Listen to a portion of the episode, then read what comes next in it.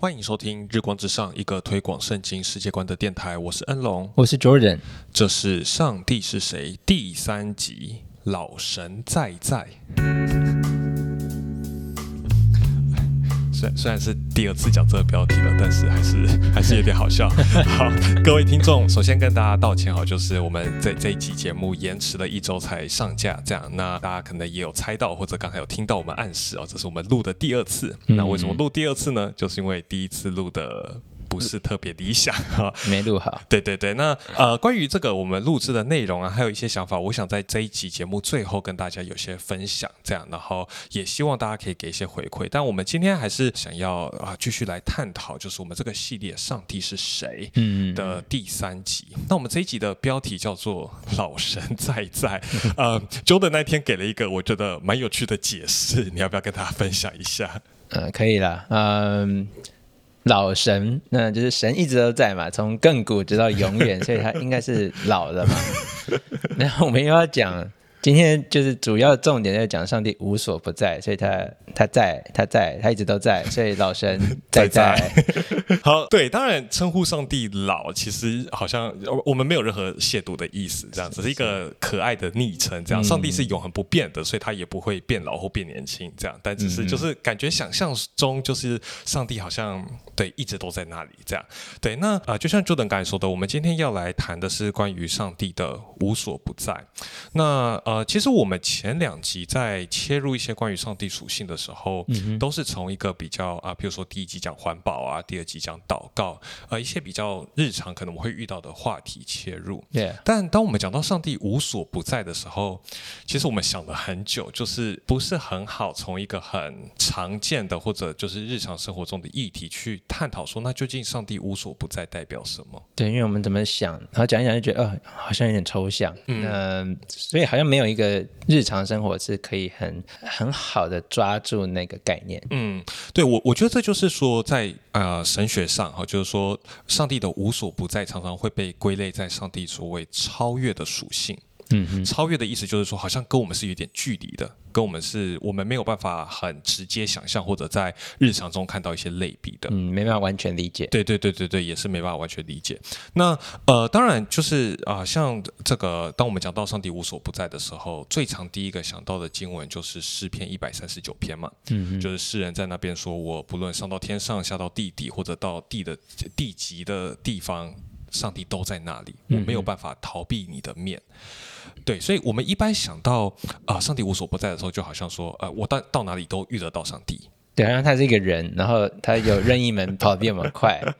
对，或或者说他可能会引分身，这样就是对对，你在哪边都会遇到，就是上帝的一个分身这种感觉。但呃，在神学上，我们在讲上帝无所不在的时候，我们刚才讲是要表现他的超越嘛，嗯，或者说这是他一种超越的属性。其实讲的更抽象，或者说更玄一点，更对，更玄一点，更奥秘一点，就是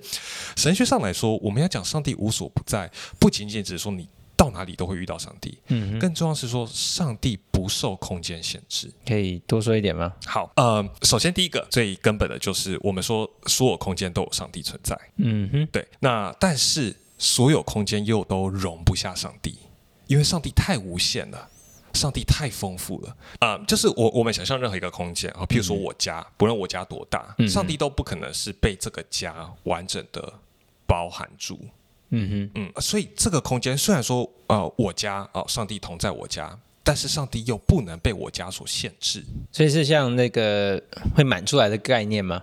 哎，这又有趣了，因为满出来的感觉是说，好像上帝有多多的部分在我家之外，嗯，但是实际上不是，上帝不能被切割成部分。所以，上帝是整个上帝都同在于我家中。呃，再再讲更稍微玄妙一点哈，就是譬如说，好，我我们先假设我们接受了上帝整整个三三一上帝同在在我家中。嗯，那在我家里面有很多房间嘛？对，我进到我房间的时候，上帝也在我房间同在嘛？嗯哼，那上帝是怎么样？只有一部分，一只手在我房间吗？还是一只脚在我房间？没有，上帝仍然是整个三位一体，上帝同在于我整个房间中。哦，好像有点懂，但是但是又没有办法懂，对，没有办法全懂。但我大概知道你的意思，就是就上帝不会在这个空间内被切割，嗯嗯嗯，然后我们只看到部分上帝，而是我们在任何一个地方所经历的神是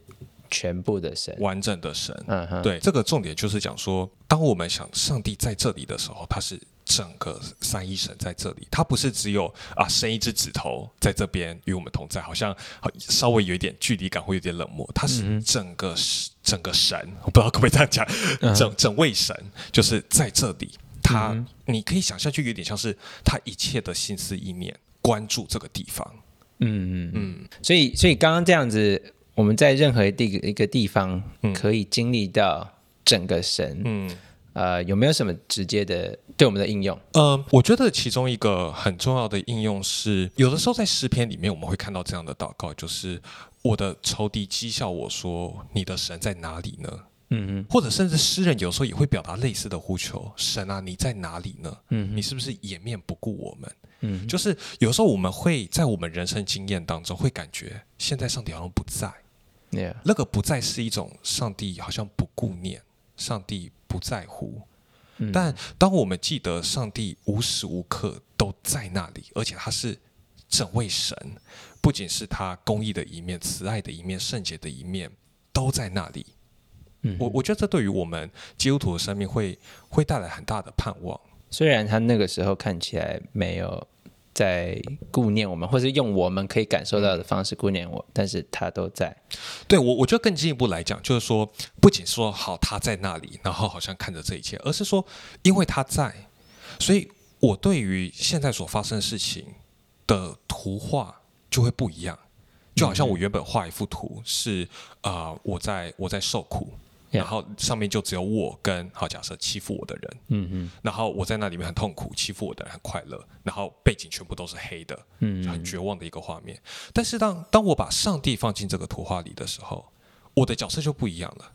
我我不再是单纯一个受害者，嗯，我同时是譬如说有可能是带着基督受苦样式的仆人，嗯。啊，这是一种可能，我是为他受逼迫，嗯，另外一种是我是上帝宝贵的儿女。他保护我，嗯，虽然我现在在受苦，但他仍然是我的主，他仍然会赐下够用的恩典，嗯嗯，所以就是在那个图画当中，上帝在那里的时候，我对这个图画解读就不一样了。那个图画不再是以我跟啊，假设刚才说的欺负我的人为中心，嗯，而是有上帝在参参与在其中，而且上帝不是一个边边角角的，就是路人，嗯，他他是他是在几乎可以说在那个中心。嗯，然后，然后参与在这当中，去让我们重新可以有点像是重新诠释这个事件，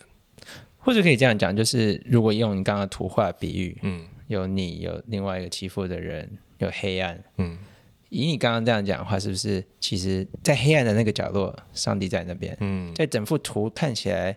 都黑麻麻的地方，上帝在那边，是，甚至连在那个欺负你的人的身上。上帝也在那边，是当然，我觉得可能有的时候，对于尤其因为我刚才特别用一个受苦的呃例子来比喻，就是对于一些呃真的受过很深的伤的人来说，要去接受这件事情是相当困难的，或者说会甚至会因此对上帝有一些的埋怨或者是不解。就是你既然在那里，你为什么不做什么事情？这样的感觉。但当然，这个苦难的议题就就像我们之前讲的，会会牵涉更多。但我觉得这个至少给我们一个开始面对这件事情的一个角度。嗯，就是有时候我们在面对过去的一些不论苦难或伤痛的时候，呃，我们常常有时候会忘记上帝在当中做什么工作，嗯，或者他在那当中扮演什么角色。就或许变问题就是从上帝为什么不在这里？嗯，就是。刺激我们要想的是哦，上帝在，对，所以我们要问的问题其实是：上帝，那你在做什么？你的心意是什么？你你在这当中，我我感受不到，但我又知道你在。嗯，可是那恩龙，你会怎么解释？或者说，那你觉得圣经那些说上帝你在哪里？嗯，是说他们神学不好吗？大卫一方面又讲。他逃到哪里，上帝都在。可是他又一方面又在哭喊：“呃，神啊，你在哪里？”对，那他他为什么会这样？我我觉得就是诗人让我们看到，我们可以很实际的向上帝表达我们的感受。嗯哼，就是譬如说，我们刚才讲，你你你在受苦当中，你就是感觉不到上帝在哪里。嗯嗯，你就是觉得上帝没有在顾念我。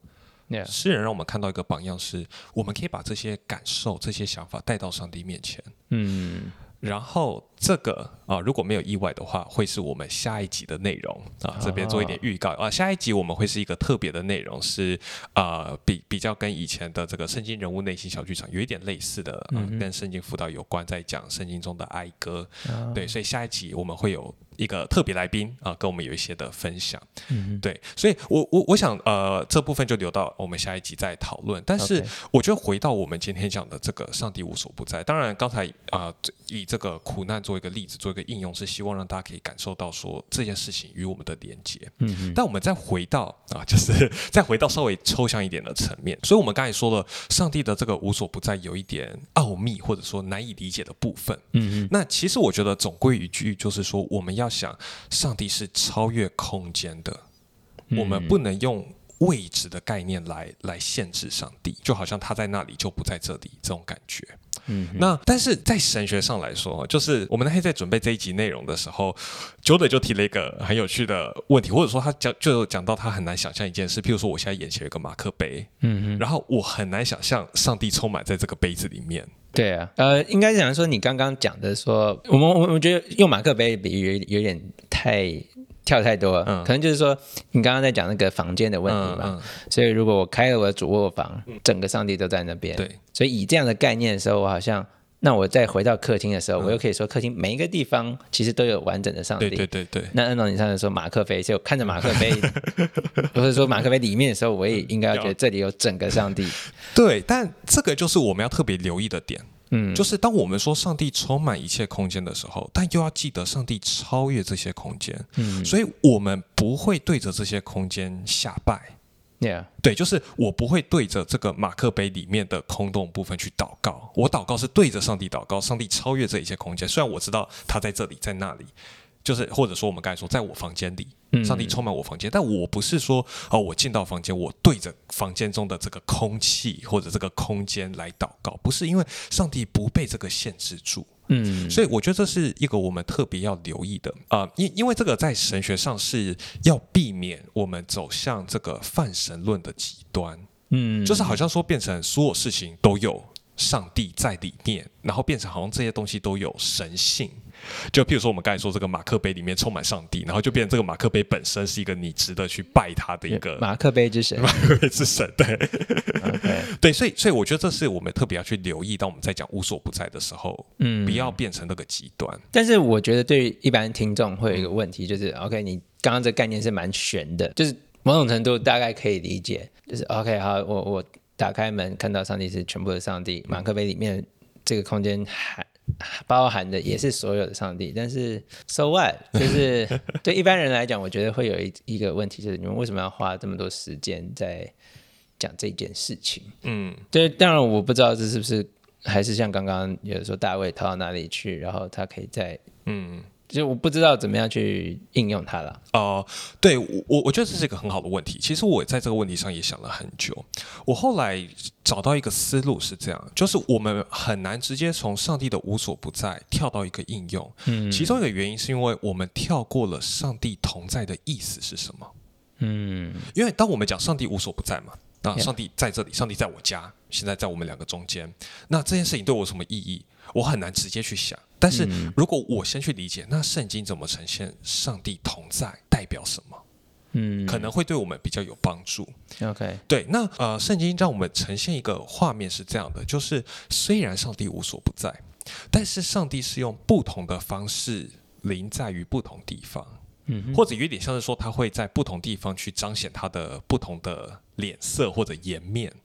对，譬如说像诗篇十八篇二十五、二十六节说：“清洁的人，你以清洁待他；哦，乖僻的人，你以乖僻待他。”中文这样翻译，但它原文意思比较接近，说：“清洁的人，你以清洁与他同在；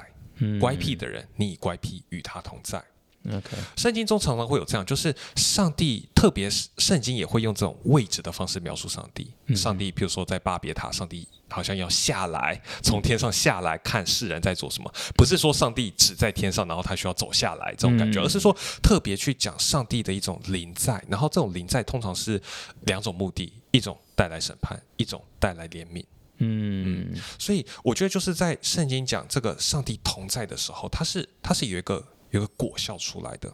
就是或者他施行公益审判，或者施行怜悯，或者甚至像出埃及记第三章，啊、摩西到那个焚而不毁的荆棘面前，上帝说你要脱下鞋，因为你脚下踩的是圣地，嗯，就上帝同在的地方就会变圣洁。嗯，就是上帝的同在会会把他的本性在那个空间当中，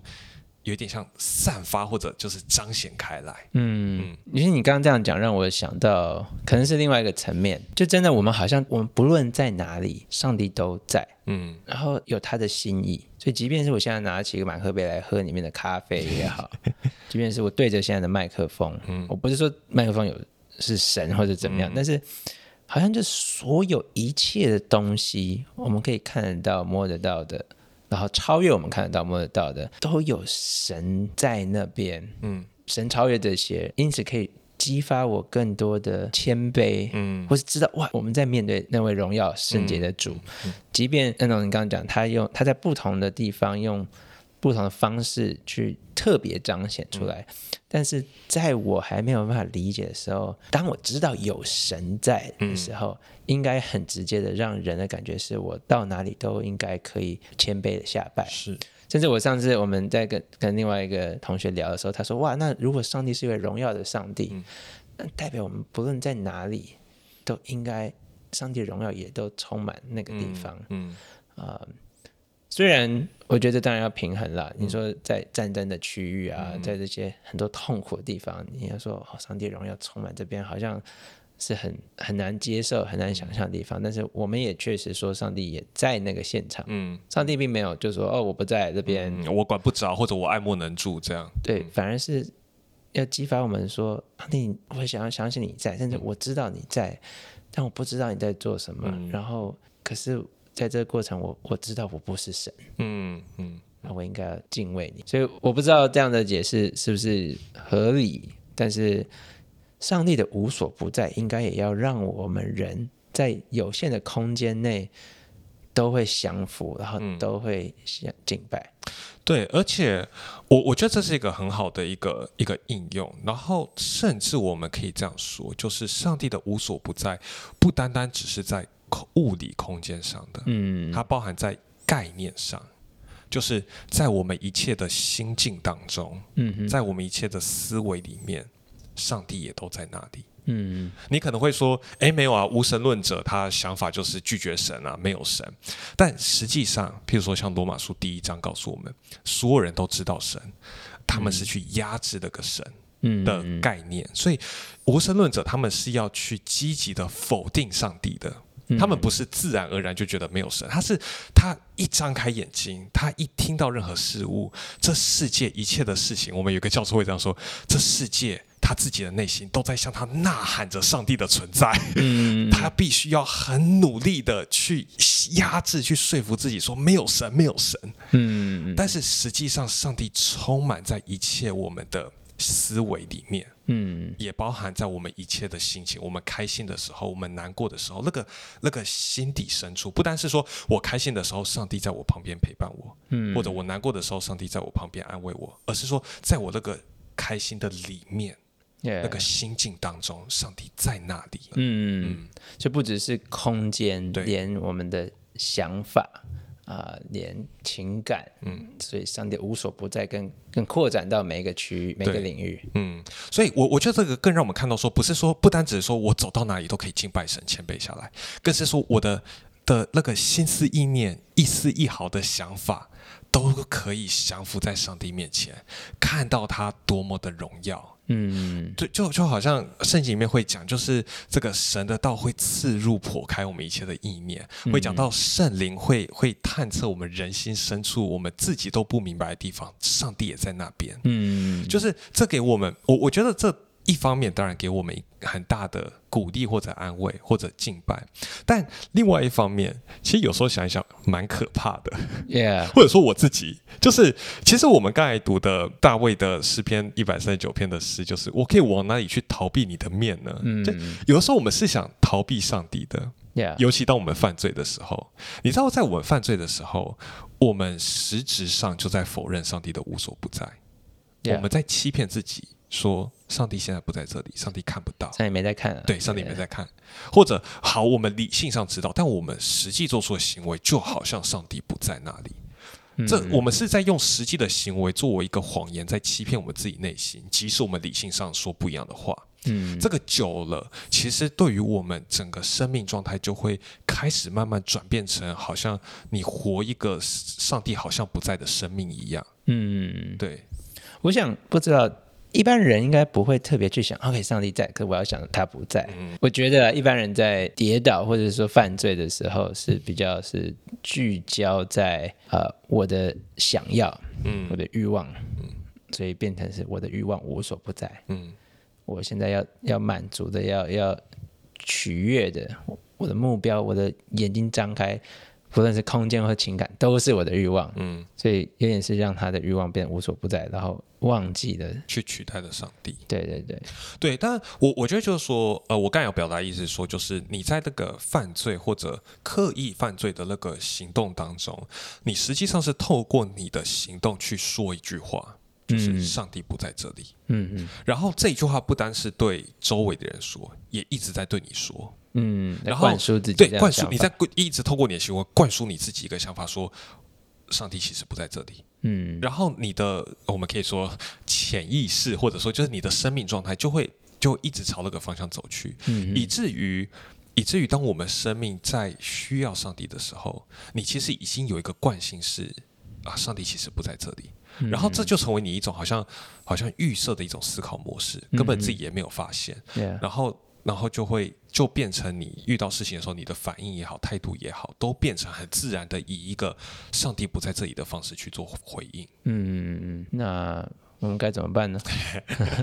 所以我觉得奥古斯丁有一句话讲得很好，他说：“我们可以往哪里逃？去逃离上帝的面呢？我们逃不了。”尤其在我们犯罪、想逃离他、想否定他的时候，没有办法，那个只是自欺欺人的谎言而已。嗯上帝仍然在那里，你逃不了的。你不要逃离他，你不如逃向他。嗯，就是与其转离、逃开上帝，说上帝不在这里，不如逃向上帝，寻求那位有恩慈怜悯的主。嗯因为我们想逃离他，是因为我们觉得我们到他那里好像就是公义的审判，好像就是就是我就站立不住。但我们要记得，基督的福音就在这里彰显，就是我们可以逃向他，因为在基督里，我们有一位爱我们的父亲，嗯所以我们可以很真实的袒露在他面前，甚至是我们在软弱跌倒当中，也还是可以一直逃向他。嗯嗯，对啊，我觉得嗯，可能我们听众有一些人现在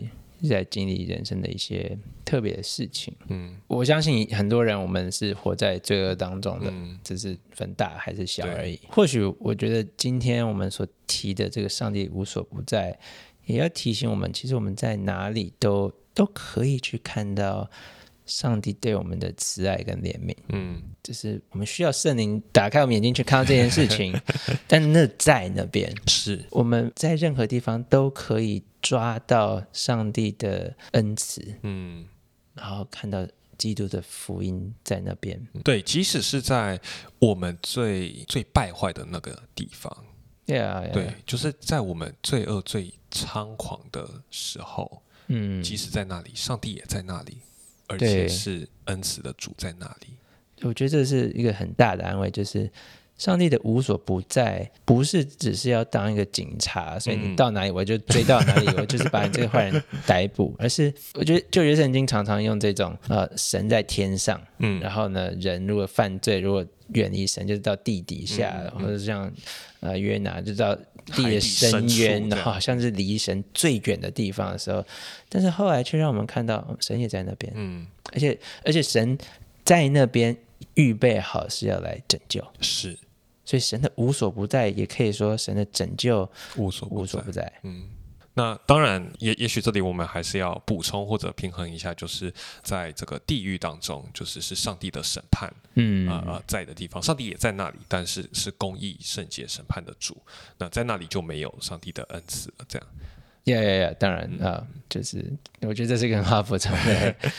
甚甚至有些人，我记得我在大学的时候吧，就是跟一些基督徒在讨论的时候，他们会觉得，哦，地狱好像就是没有上帝的地方。哦，有有些人会这样讲，嗯地狱是没有上帝的地方。呃，但我觉得今天我们所谈的是，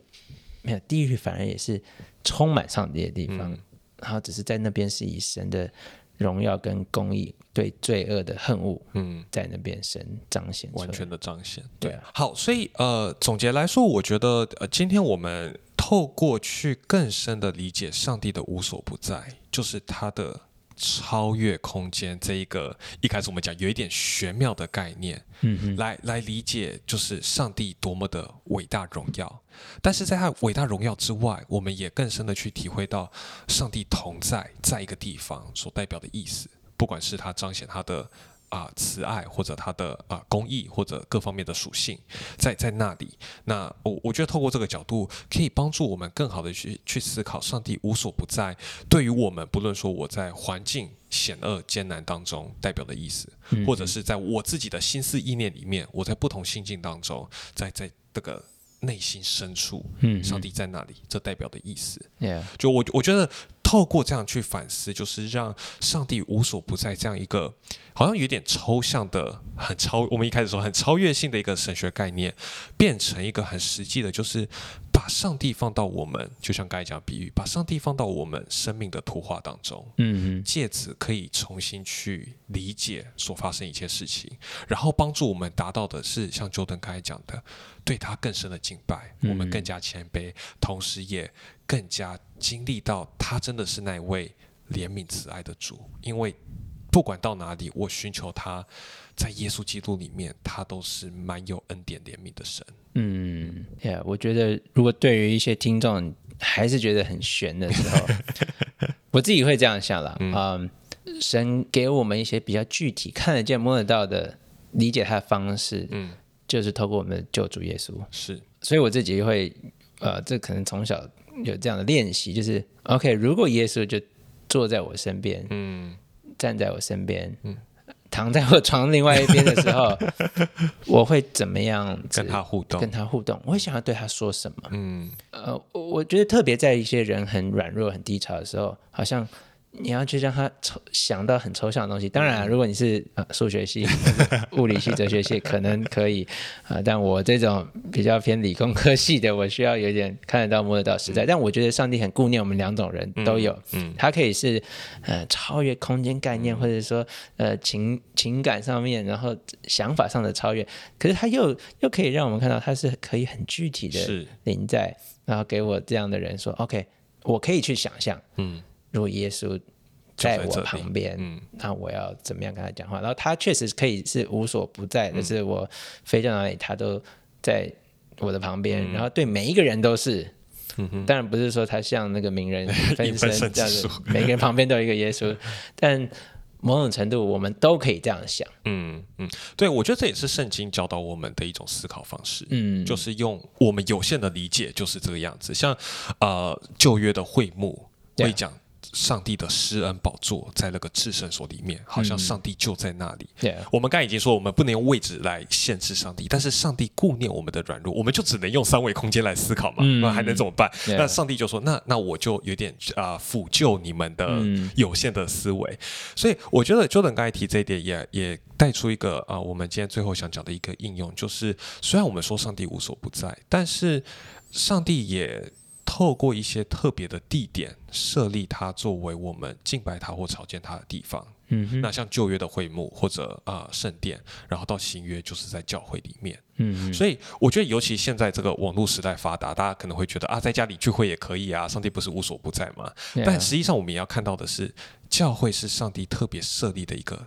一个地方。这个地点，上帝是特别在那里同在，让他的百姓到那里朝见他。嗯所以我我觉得我们要理解到是说，我们作为有限的人，我没有办法超脱空间的束缚，说我在家里敬拜跟在教会敬拜是一模一样意义。嗯这不是我们运作方式，这也不是上帝设立敬拜他的次序的方式。Yeah，所以，我们到那个地点，到那个空间是有特别的啊、价值的。呃，我这边我想要补充一点，就是恩总要讲的特定的地点，我觉得不一定在说呃，就是教堂而已啦。因为我刚刚想到就是啊，如果是人家地下教会这种 每一个礼拜都在换地点的，啊、其实应该更多的是说，呃，实体上面的与嗯。基督徒们的这个团契，还有一起一起聚在一起，实体的敬拜神，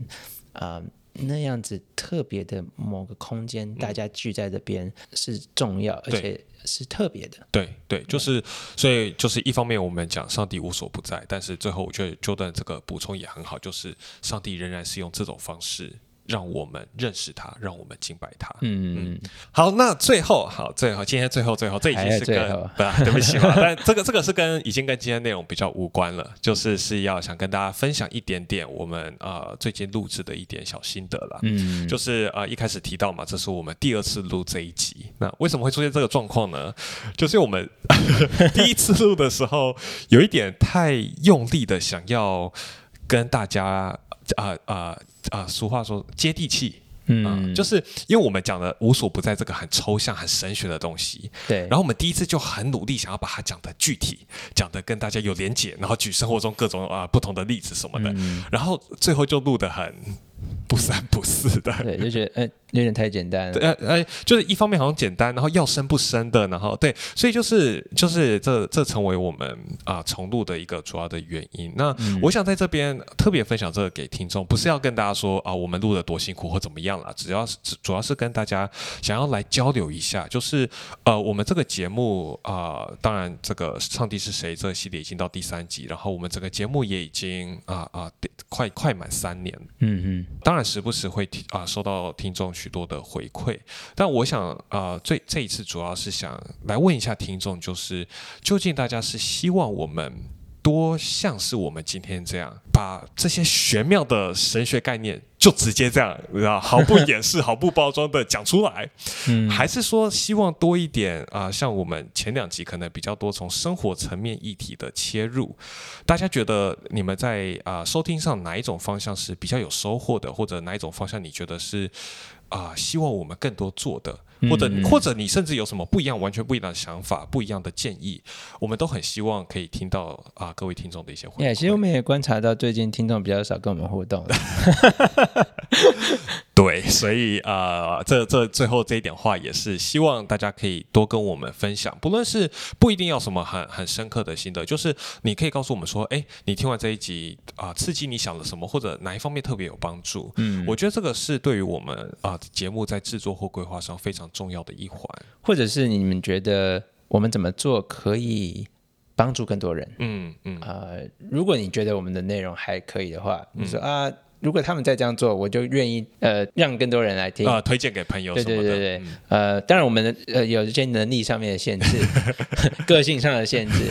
但我们其实蛮需要呃大家可以给我们更多 feedback。对对对，就是呃，当然可能有些建议或者想法不一定是我们真的做得到的，譬如说啊、要非常的接地气，或者讲的都很具体啊，这可能对我们来说挑战就比较大一或点者。声音可不可以好听一点？呃，可能就没有办法改这样，但是呃，我我觉得就是大家多给意见，然后各种不同意见，我们总是可以更多想出一种方向，或者整合出一个呃我们可以进步的一个一个空间这样子。嗯，对，所以最后呃一点点啊也没有一点也也啰里吧嗦讲了很久，那最后一点这这样这样子的啊啊、分享，那就是真的希望可以跟大家有更多的互动。好，那啊、以上就是今天的内容，希望对大家有些的帮助。那如果你对于我们要讲的或者我们最后说的这些节目整个规划上，你有什么想法建议，都欢迎透过不论是 Facebook、Instagram 或者是 YouTube 私讯或者留言告诉我们。好，那今天节目就到这边，感谢你的收听，我们下一次再见。拜拜。拜